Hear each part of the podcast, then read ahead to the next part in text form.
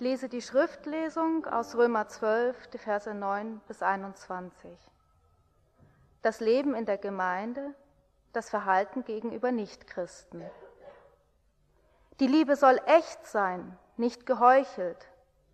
Verabscheut das Böse, haltet euch unbeirrbar an das Gute. Lasst im Umgang miteinander Herzlichkeit und geschwisterliche Liebe zum Ausdruck kommen. Übertrefft euch gegenseitig darin, einander Achtung zu erweisen. Lasst im euren Eifer nicht nach, sondern lasst das Feuer des Heiligen Geistes in euch immer stärker werden. Dient dem Herrn. Freut euch über die Hoffnung, die ihr habt. Wenn Nöte kommen, haltet durch. Lasst euch durch nichts vom Gebet abbringen.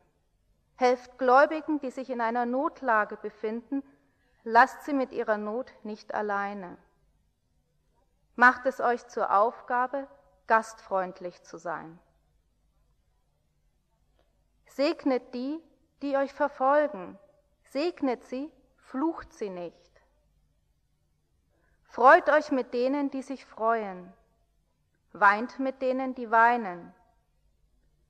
Lasst euch im Umgang miteinander davon bestimmen, dass ihr ein gemeinsames Ziel habt. Seid nicht überheblich, sondern sucht die Gemeinschaft mit denen, die unscheinbar und unbedeutend sind. Haltet euch selbst nicht für klug. Vergeltet niemanden Böses mit Bösen. Bemüht euch um ein vorbildliches Verhalten gegenüber jedermann wenn es möglich ist und soweit es an euch liegt, lebt mit allen Menschen in Frieden. Rächt euch nicht selbst. Liebe, liebe Freunde, sondern überlasst die Rache dem Zorn Gottes. Denn es heißt in der Schrift, das Unrecht zu rächen ist meine Sache, sagt der Herr. Ich werde Vergeltung üben. Mehr noch, wenn dein Feind hungrig ist, gib ihm zu essen. Und wenn er Durst hat, gib ihm zu trinken. Ein solches Verhalten wird ihm zutiefst beschämen. Lass dich nicht vom Bösen besiegen, sondern besiege Böses mit Gutem.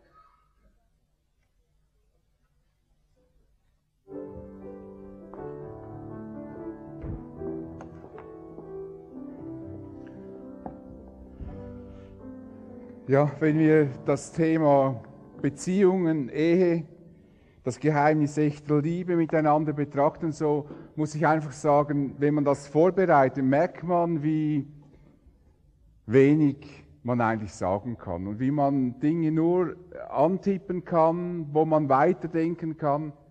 Und äh, deshalb möchte ich euch empfehlen, wenn ihr weiter euch mit dem beschäftigen wollt, hier gibt es die fünf Sprachen der Liebe für wenig, Les für wenig Leser, also die nicht gern so viel lesen, vielleicht auch als Weihnachtsgeschenk. Oder die fünf Sprachen der Liebe, wie Kommunikation in der Ehe gelingt. Und dann gibt es noch andere, da dieser Chapman hat das mit diesen fünf Sprachen der Liebe, das ist eigentlich ganz eine, eine gute Sache und eignet sich auch für ein Ehepaar, das mal miteinander zu lesen. Es ist gar nicht schlecht, wenn man mal miteinander ein Buch liest, und zwar nicht der eine im Wohnzimmer und der andere im Schlafzimmer, sondern man kann einander vorlesen. Man muss einfach nicht allzu müde sein, weil sonst ist das frustrierend für der, der liest, weil der andere, wenn er dann merkt, dass der andere schon schläft, wenn er schon zehn Seiten gelesen hat und er nichts mitbekommen hat, dann kann das ja auch Konflikte hervorrufen. Ich lese und du hörst nicht einmal zu. Ein König hatte sich in Sabrina verliebt, eine Frau, von niederem Stand.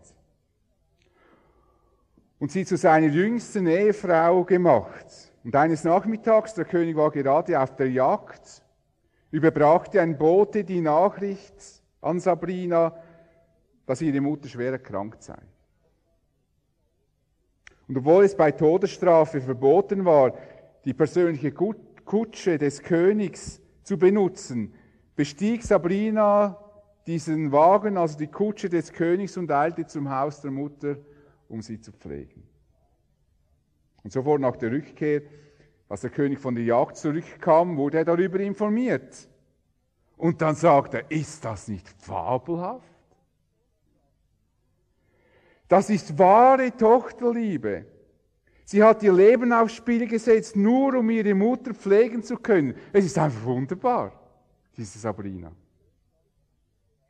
Und an einem anderen Tag saß Sabrina im Garten des Palastes und aß Obst. Und als der König zu ihr trat, begrüßte sie ihn freundlich und ließ sie ihm vom letzten übrig gebliebenen Pfirsich, der in im Korb war, abbeißen. Sie schmecken, sagte der König. Und wie, sagt Sabrina, und überließ ihrem Geliebten diese angebissene Frucht. Ihre letzte. Wie sehr sie mich liebt, sagte der König nachher. Sie hat zu meinen Gunsten auf ihren letzten Pfirsich verzichtet. Ist sie nicht bezaubernd? Einige Jahre gingen ins Land, und aus welchem Grund auch immer, erlosch langsam die Liebe und Leidenschaft dieses Königs für seine Sabrina. Und seinem besten Freund gegenüber sagte er dann Jahre später, nie hat sie wie eine Königin, nie hat sie sich wie eine Königin verhalten. Einmal hat sie mein Gebot übertreten und einfach die königliche Kutsche benutzt. Und ein anderes Mal hat sie sich erlaubt, mir eine angebissene Frucht zu geben. Der König freute sich über Sabrina. Ihre unkonventionelle Verhaltensweise begeisterte ihn. Es fiel ihm leicht, tolerant zu sein. Doch mit der Zeit erlosch die Liebe, seine Liebe zu Sabrina und plötzlich wurde das, was er vorher so bewunderte, verachtungswürdig, eigenartig. Ihre Ehe mündete in die Phase ein, die Martin Walls in seiner Dichtung Zimmerschlacht beschreibt. Ehe, das ist wie wenn zwei Chirurgen ständig aneinander herumoperieren, an den Stellen, wo es am meisten wehtut. Ich bin immer wieder erschüttert, wenn ich von Ehepaaren höre, die viele Jahre miteinander lebten, sie hätten sich nie wirklich geliebt. Sie hätten sich nie wirklich geliebt. Das hört man oft von Ehepaaren, die sich auseinandergelebt haben. Sie hätten sich nie wirklich geliebt. In 90 Prozent der Fälle glaube ich das nicht sondern ihre Liebe verwandelte sich in Hass und ihre Zuneigung in Verachtung. Sie beurteilen ihre Liebe und Leidenschaft füreinander aus ihrer momentanen Gefühlslage heraus. Sie können es sich einfach nicht mehr vorstellen, dass sie diesen Menschen einmal leidenschaftlich geliebt haben, obwohl sie es taten. Und leider ist das keine seltene Entwicklung in einer Beziehung. Statt in wachsender Liebe miteinander zu leben, entfremdet man sich.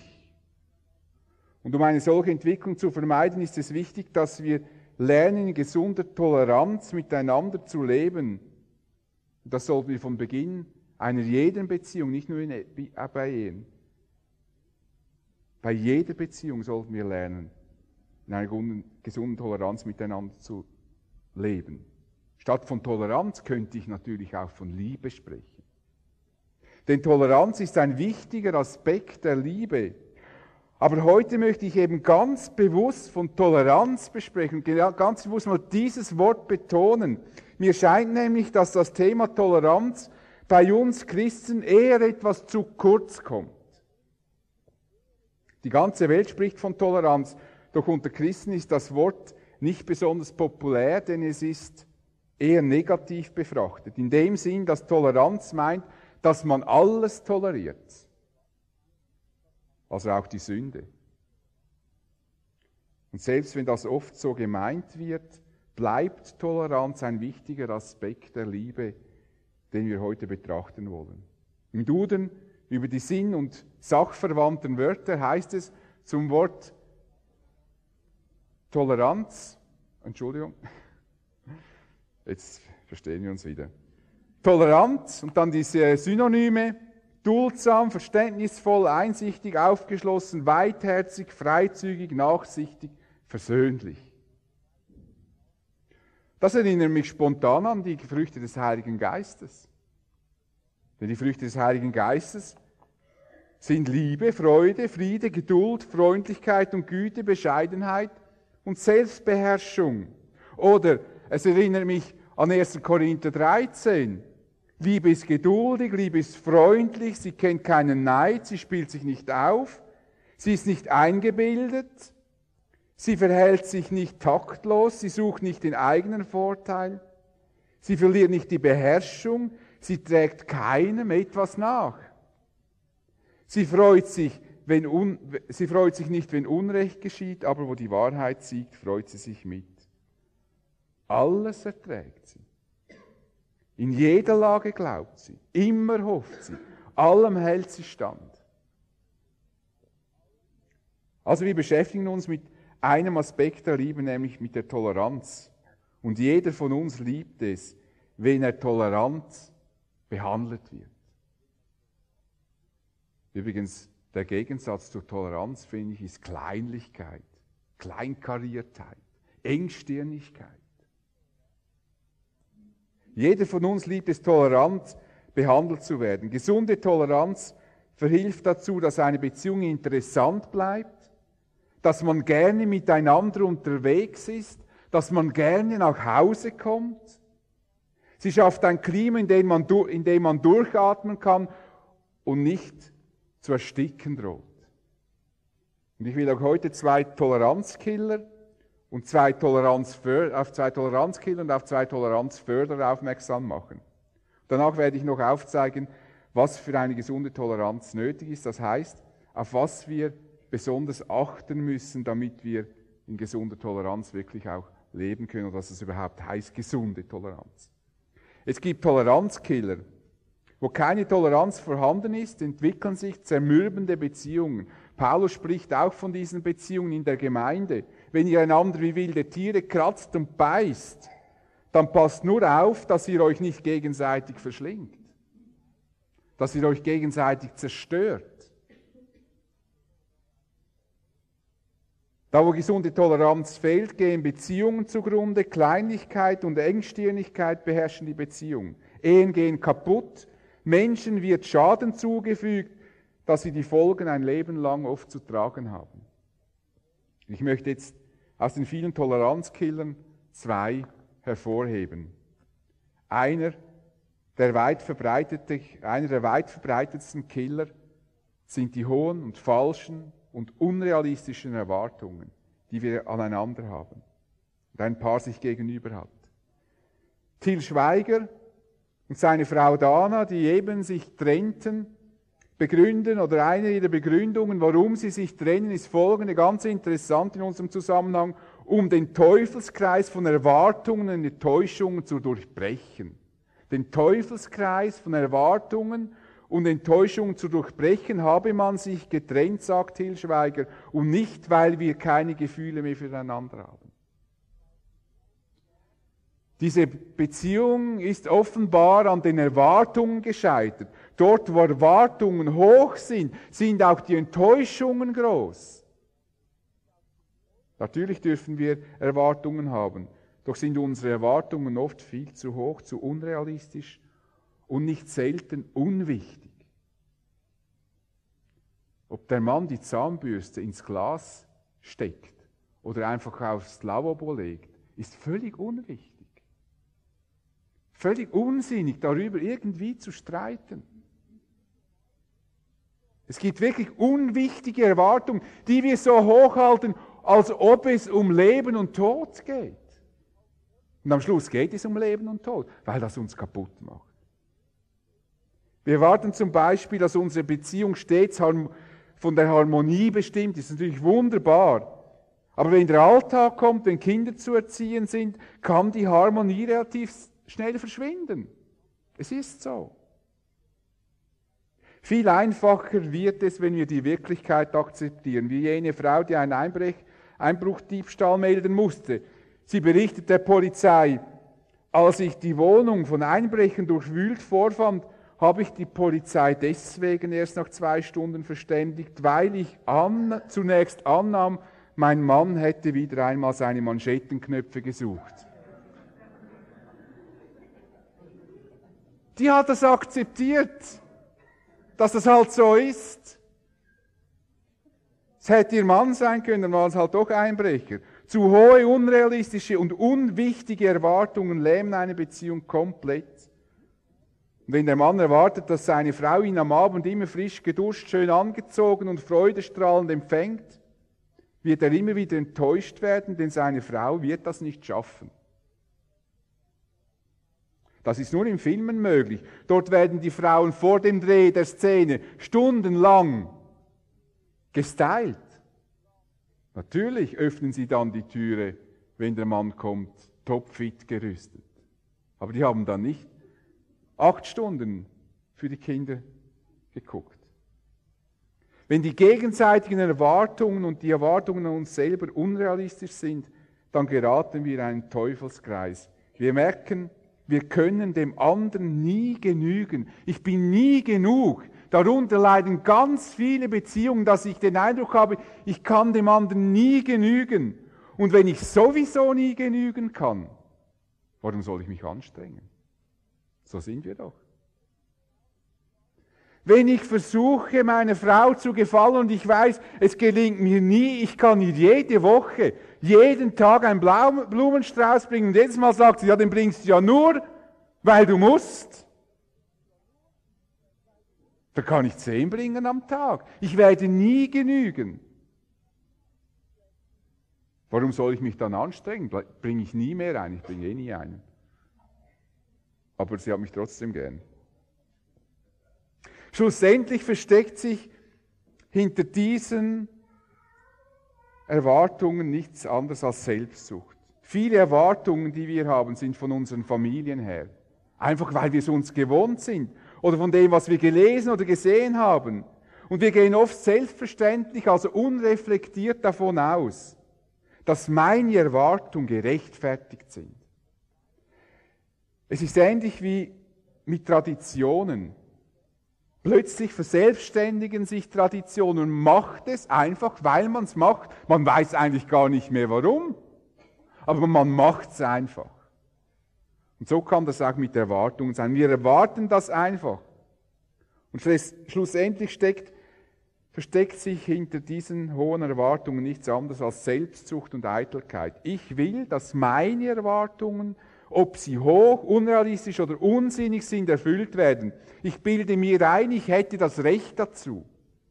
Paulus meint, Rechthaberei und Überheblichkeit dürfen keinen Platz bei euch haben. Vielmehr sollt ihr demütig genug sein, von euren Geschwistern höher zu denken als von euch selbst.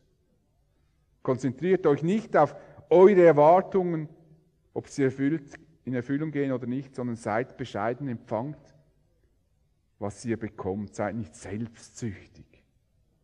Und der zweite Killer, auch ein ganz gefährlicher, das ist unser Hang zu vergleichen. Ständig vergleichen wir uns mit anderen Partnern, anderen Ehepaaren.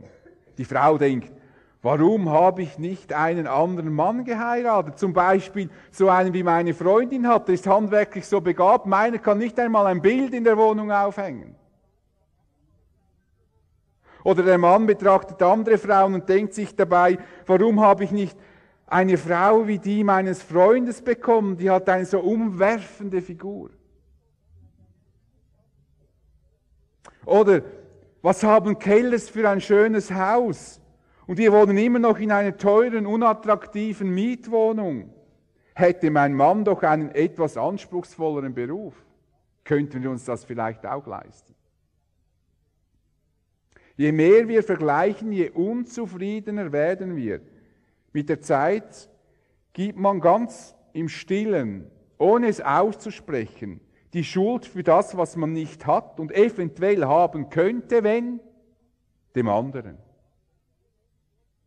Denn hätte mein Mann einen besseren Job, würde es uns besser gehen und ich könnte ihn noch mehr lieben.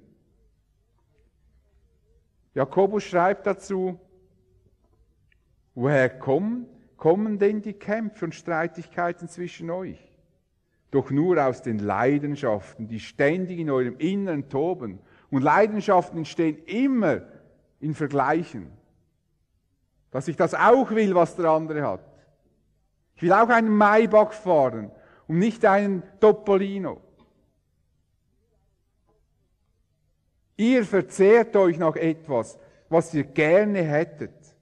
Ihr mordet und seid eifersüchtig, aber das bringt euch dem ersehnten Ziel nicht näher. Ihr versucht es mit Kampf und Gewalt. Ein Vers, der für den manchmal ganz gut passt. Wenn es nicht mit sanft, sanft geht, dann versuchen wir es mit Gewalt. Aber ihr bekommt trotzdem nicht, was ihr wollt, weil ihr Gott nicht darum bittet, weil ihr einfach so egozentrisch seid. Wenn wir uns immer mit anderen vergleichen, verlieren wir den Blick für das, was wir eigentlich haben.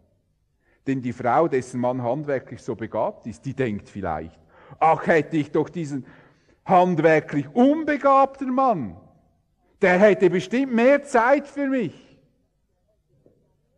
und wäre nicht ständig mit seinen Basteleien beschäftigt.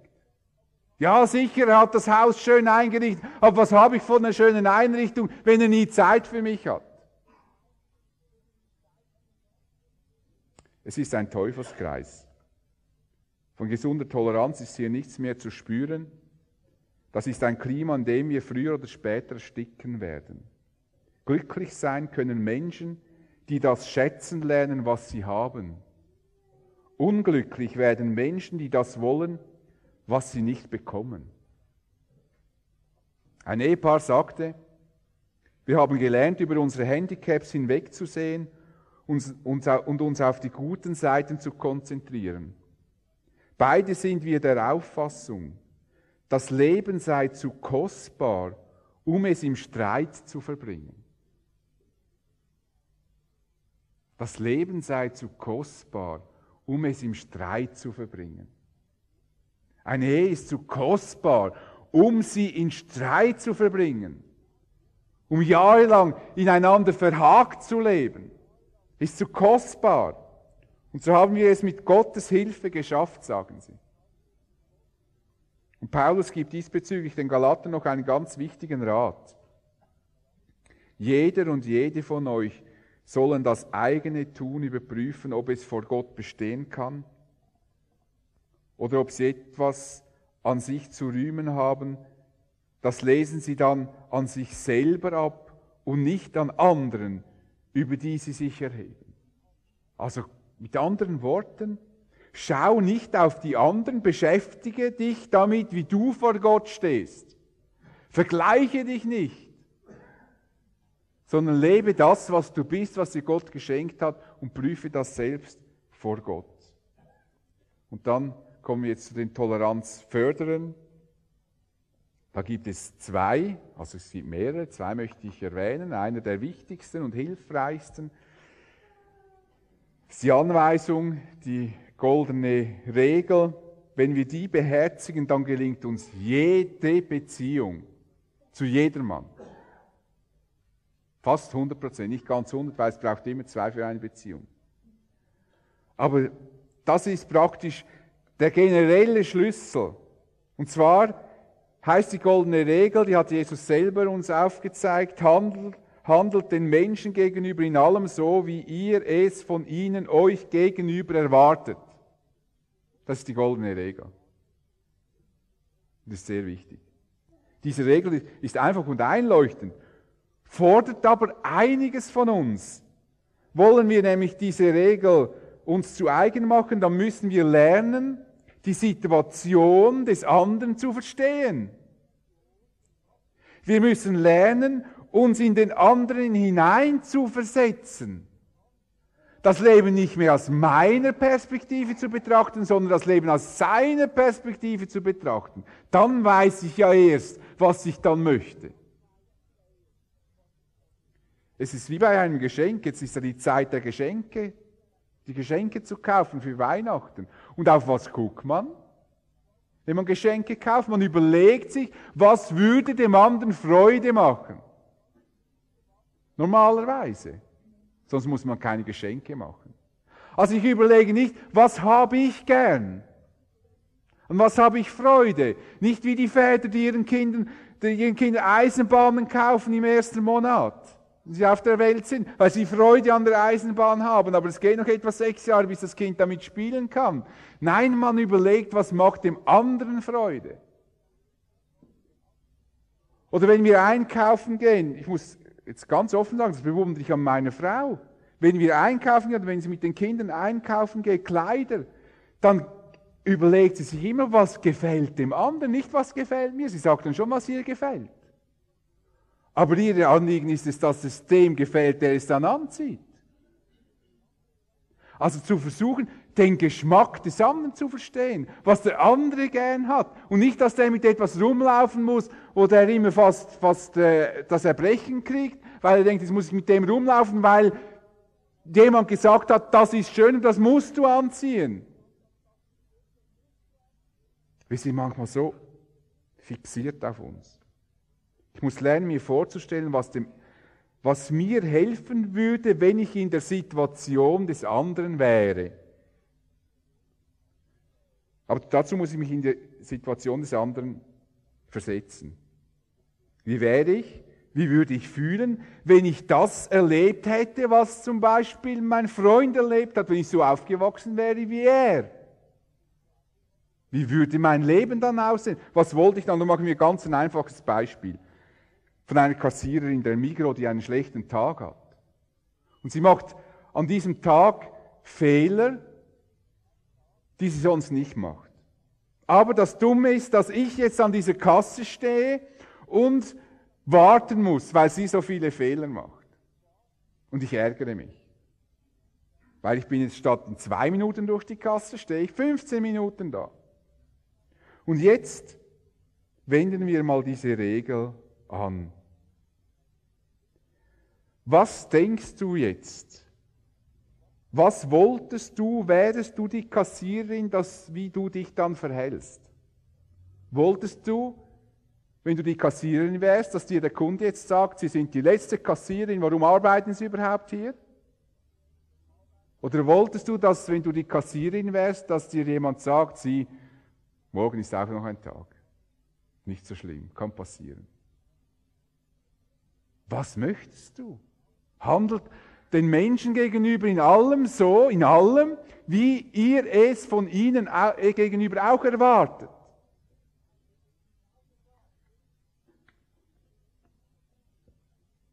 Wenn wir die goldenen Regeln befolgen wollen, müssen wir unsere Egozentrik verlassen und nicht nur von unserem Standpunkt aus denken. Wir müssen lernen, auch den Blickwinkel des anderen zu verstehen zu begreifen, wie er fühlt in gewissen Situationen, wie er die Welt sieht und wie er sie erlebt, das ist wichtig. Du wirst deinen Partner niemals wirklich verstehen, wenn du dich nicht in ihn hineinversetzt. Diese goldene Regel begünstigt eine tolerante Atmosphäre, denn mein Partner wird nicht in mein Schema, in meine Denkweise meine Denkweise verpflichtet, sondern er darf sich selber sein und bleiben. Der zweite Förderer ist Nachsichtigkeit. Das scheint mir auch sehr wichtig. Und ich weiß, das ist ein bisschen gewagt, was ich sage, aber ich finde es trotzdem richtig. Man muss manchmal auch etwas Gewagtes sagen. Wenn wir in gesunder Toleranz miteinander leben wollen, in einer Beziehung, in der man frei durchatmen kann und nicht den Eindruck bekommt, man werde bald ersticken, wo immer wieder alte Geschichten aufgetischt werden. Das ist grässlich. Wie bei dem Mann, der sich beklagt und sagt, immer wenn meine Frau sauer auf mich ist, wird sie historisch. Dann sagt der Freund, der ihm zuhört, ja, du meinst bestimmt hysterisch. Nein, nein, nein, nein. Wenn sie wütend ist, wird sie immer historisch. Sie hält mir die Fehler vor von 20 Jahren zurück. Sie wird nicht hysterisch, sie wird historisch. Sie weiß als die letzten 20 Jahre, was ich falsch gemacht habe. Das schafft bestimmt kein gutes Klima. Die Bereitschaft, nachsichtig zu sein, ist sehr wichtig. Ein Klima zu schaffen, wo nicht jedes Wort und nicht jede Regung auf die Goldwaage gelegt wird und analysiert. Meine Frau lebt damit, dass ich in bestimmten Situationen nervös und leicht reizbar bin, manchmal sogar stark reizbar. Glücklicherweise bin ich das nicht 24 Stunden am Tag, mindestens 8 Stunden bin ich das ja nicht, dann wenn ich schlafe. Nein, es ist nicht so schlimm. Glücklicherweise bin ich ja nicht 24 Stunden nervös und leicht oder schwer reizbar. Aber es kommt vor. Und nun könnte sie in solchen Situationen mich darauf behaften. Sie könnte versuchen, aus mir einen zahmen, ungereizten und geduldigen Mann zu machen. Aber das wird schief gehen. Das geht nicht. Sie macht etwas ganz anderes. Sie macht nämlich nichts. Außer, dass sie zur Kenntnis nimmt, dass es jetzt so ist und dass sie weiß, wenn die Anspannung vorbei ist, ich wieder in meinen Normalzustand zurückfinden werde. Mit anderen Worten, sie hält mich einfach einmal aus. Punkt. Das meine ich mit Nachsichtigkeit. Gefühlsschwankungen gehören eben zu unserem Leben und es macht nicht viel Sinn, wenn wir darin herumstochen. Mir gefällt die Aussage im Predigerbuch sehr gut, die eigentlich für mich der Inbegriff der Toleranz aufzeigt. Kein Mensch auf der Erde ist so rechtschaffen, dass er immer richtig handelt und nie einen Fehler macht.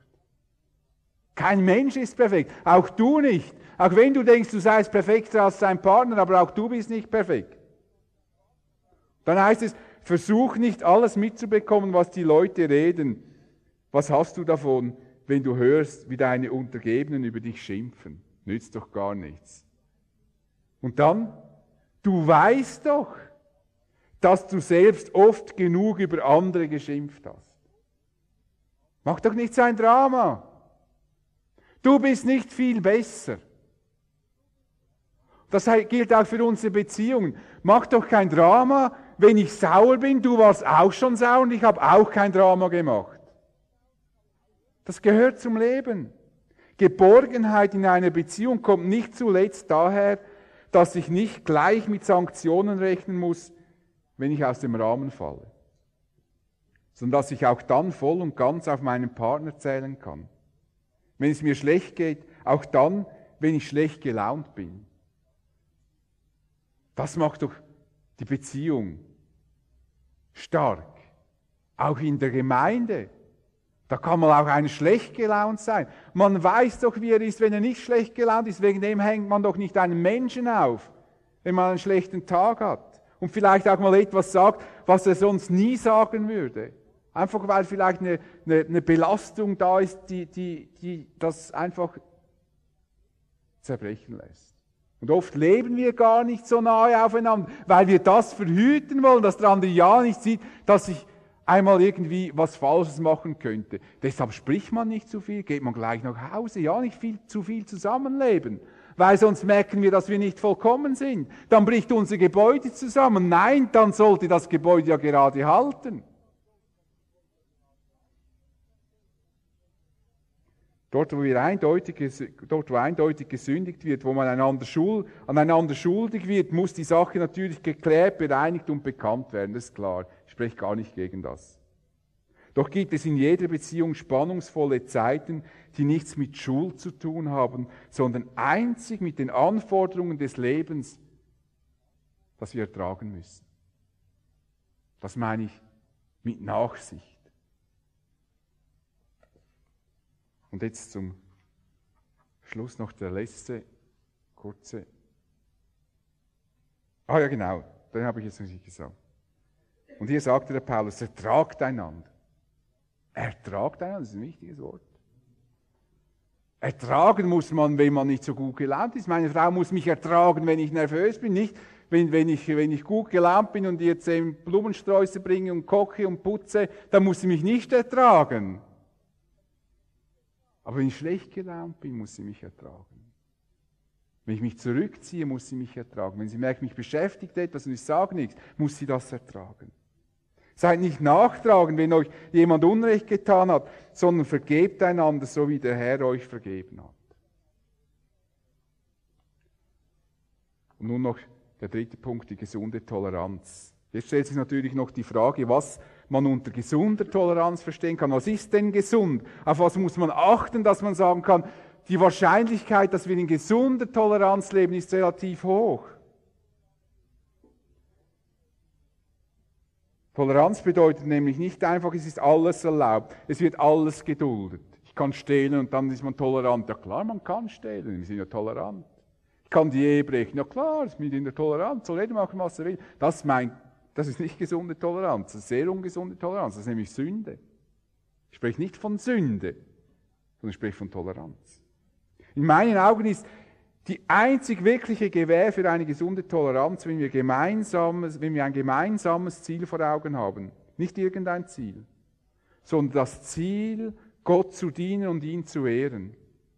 Paulus fordert die Philipper auf, macht mich vollends glücklich und habt alle dieselbe Gesinnung, dieselbe Liebe und Eintracht, verfolgt alle dasselbe Ziel. Wenn wir das tun, wenn wir miteinander als Gemeinde, als Ehepaar auf ein Ziel ausgerichtet sind, dann bekommt die ganze Beziehung eine andere Dimension. Es ist das Ziel, auf Jesus ausgerichtet zu leben und wenn das beide tun, dann entsteht fast automatisch eine gesunde Toleranz. Deshalb heißt es in den Sprüchen, ein ganz interessanter Vers finde ich, Anmut und Schönheit sind vergänglich und kein Grund, eine Frau zu rühmen, weil das hat sie einfach mitbekommen. Aber wenn sie Gott ernst nimmt, dann verdient sie Lob. Wenn sie Gott ernst nimmt, wenn sie auf das Ziel Gottes ausgerichtet ist, dann verdient sie Lob. Es soll das höchste Ziel von einem jeden sein, Gott mit ganzem Herzen zu dienen. Verfolgen beide dieses Ziel, dann werden sie reichen Segen erfahren, auch in ihrer Beziehung. Sie konzentrieren sich dann nicht darauf, was ihnen der andere nicht gibt, was er vielleicht noch geben könnte, was sie noch gerne hätte, sondern sie konzentrieren sich darauf, wie, geme wie sie gemeinsam den Herrn dienen könnten. Die Erfüllung ihres Lebens liegt dann nicht einfach in meinem Partner. Die Erfüllung meines Lebens findet bei Gott statt. Das ist ganz wichtig. Selbstverständlich ist es wichtig, dass Ehepaare Zeit füreinander haben. Natürlich müssen sie ihre Beziehung pflegen, da habe ich gar nichts, nichts dagegen. Problematisch wird es aber, wenn der Dienst für unseren Herrn zum Hobby verkommt. Dass wir, falls wir noch Zeit und Kraft haben, pflegen. Und wenn wir dann keine Zeit mehr haben, pflegen wir es halt nicht. Dass wir so wie, wie im Billardclub oder Kegelclub, entweder gehen wir, wenn es gerade noch geht, oder wir gehen nicht. Das Reich Gottes so dann noch nebenher, entweder haben wir noch Zeit und Kraft, dann ist okay, und wenn nicht, ja, nur wem schadet das? Das, das führt zur Verkümmerung der Beziehungen. Gott legt einen Segen darauf, wenn wir, wenn wir auf ihn ausgerichtet sind. Wir kennen ja dieses Wort, trachtet nach dem Reich Gottes und Gott wird euch alles andere hinzugeben. Das gilt auch für Beziehungen. Und manchmal, wenn man sich als Ehepaare auch für das Reich Gottes aufopfert, erleben sie, dass ein großer Segen darin steckt. Da bin ich tief überzeugt. Auf Jesus ausgerichtet sein kann bedeuten, dass man als Ehepaar Opfer bringt. Der Mann und die Frau sind weniger zu Hause, als wenn sie dem Herrn nicht dienen würden. Aber ich bin ganz überzeugt, dass Gott das segnen wird. Und ich bin überzeugt, dass wir, das wäre ja ein Thema für sich, dass wenn wir die Familie wie krank, krank, krampfhaft behüten wollen, wir sie verlieren. Und wenn wir die Familie öffnen, dass wir gewinnen. Und dass Kinder das mitbekommen, ob Eltern das Reich Gottes vor Augen haben oder einfach ein schönes Familienleben. Wenn es dann nicht so schön rauskommt, dann fällt das ganze Gebäude zusammen.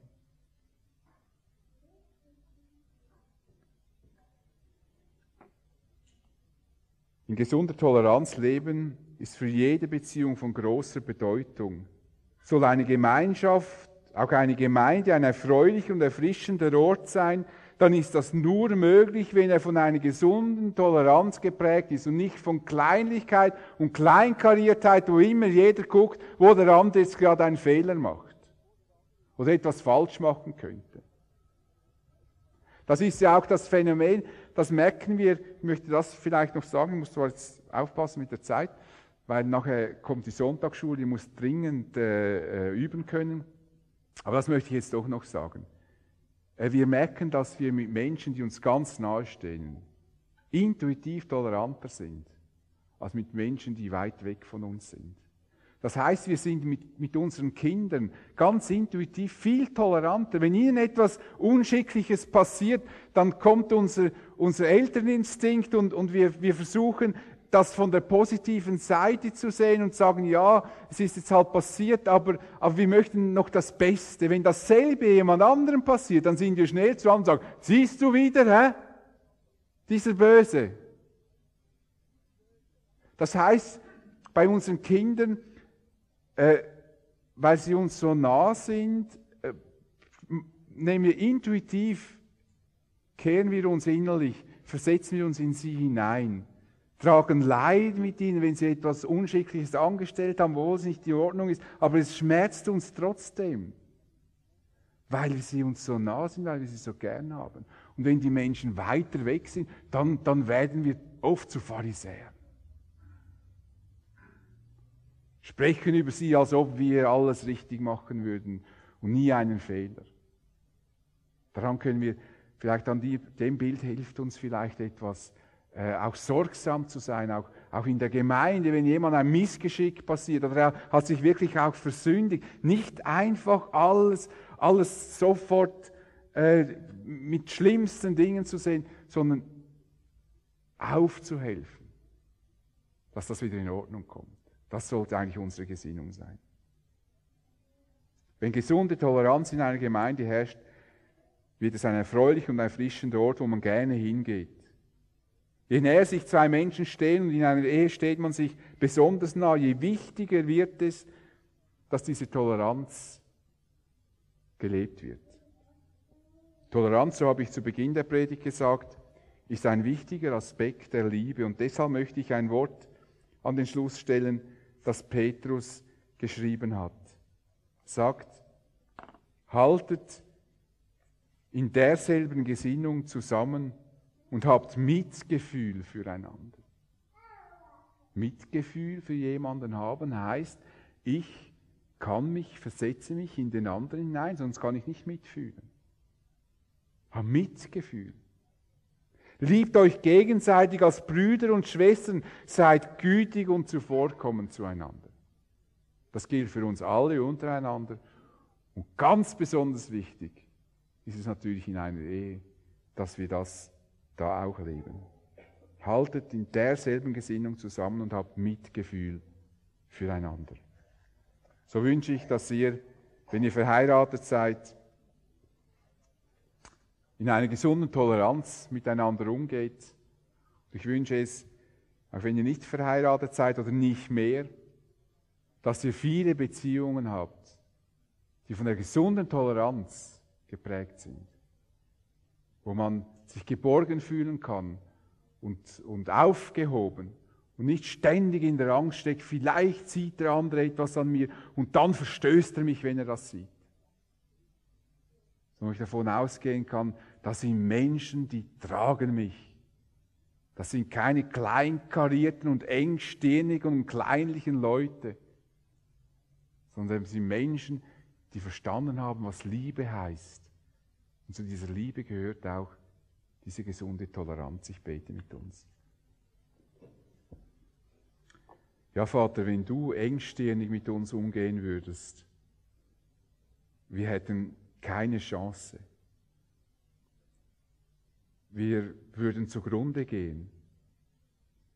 Ja, wir wären gar nicht gerettet, weil deine Liebe war so groß, dass du über unsere Unzulänglichkeiten hinweggesehen hast. Du bist am Kreuz für uns gestorben, Herr Jesus, als wir noch Sünder waren. Und du lässt uns auch den Freiraum, wenn wir deine Kinder sind, dass wir wachsen können und uns entwickeln. Dass wir auch mal was falsch machen können, uns dann auch wieder korrigieren. Du bist mit uns unterwegs und schenke, dass wir das auch miteinander so tun. Dass wir lernen, in gesunder Toleranz miteinander umzugehen, nicht Sünde zu dulden, nicht Sünde zu rechtfertigen mit Toleranz, aber dass wir, dass wir großzügig sind, offenherzig, dass wir nicht gleich alles nachtragen und, und historisch werden, sondern dass wir gnädig und barmherzig sind, so wie du es bist. Dass wir einander ertragen und Nachsicht üben. Das können wir mit deiner Hilfe, weil du das mit uns tust. Wir beten dich an. Amen.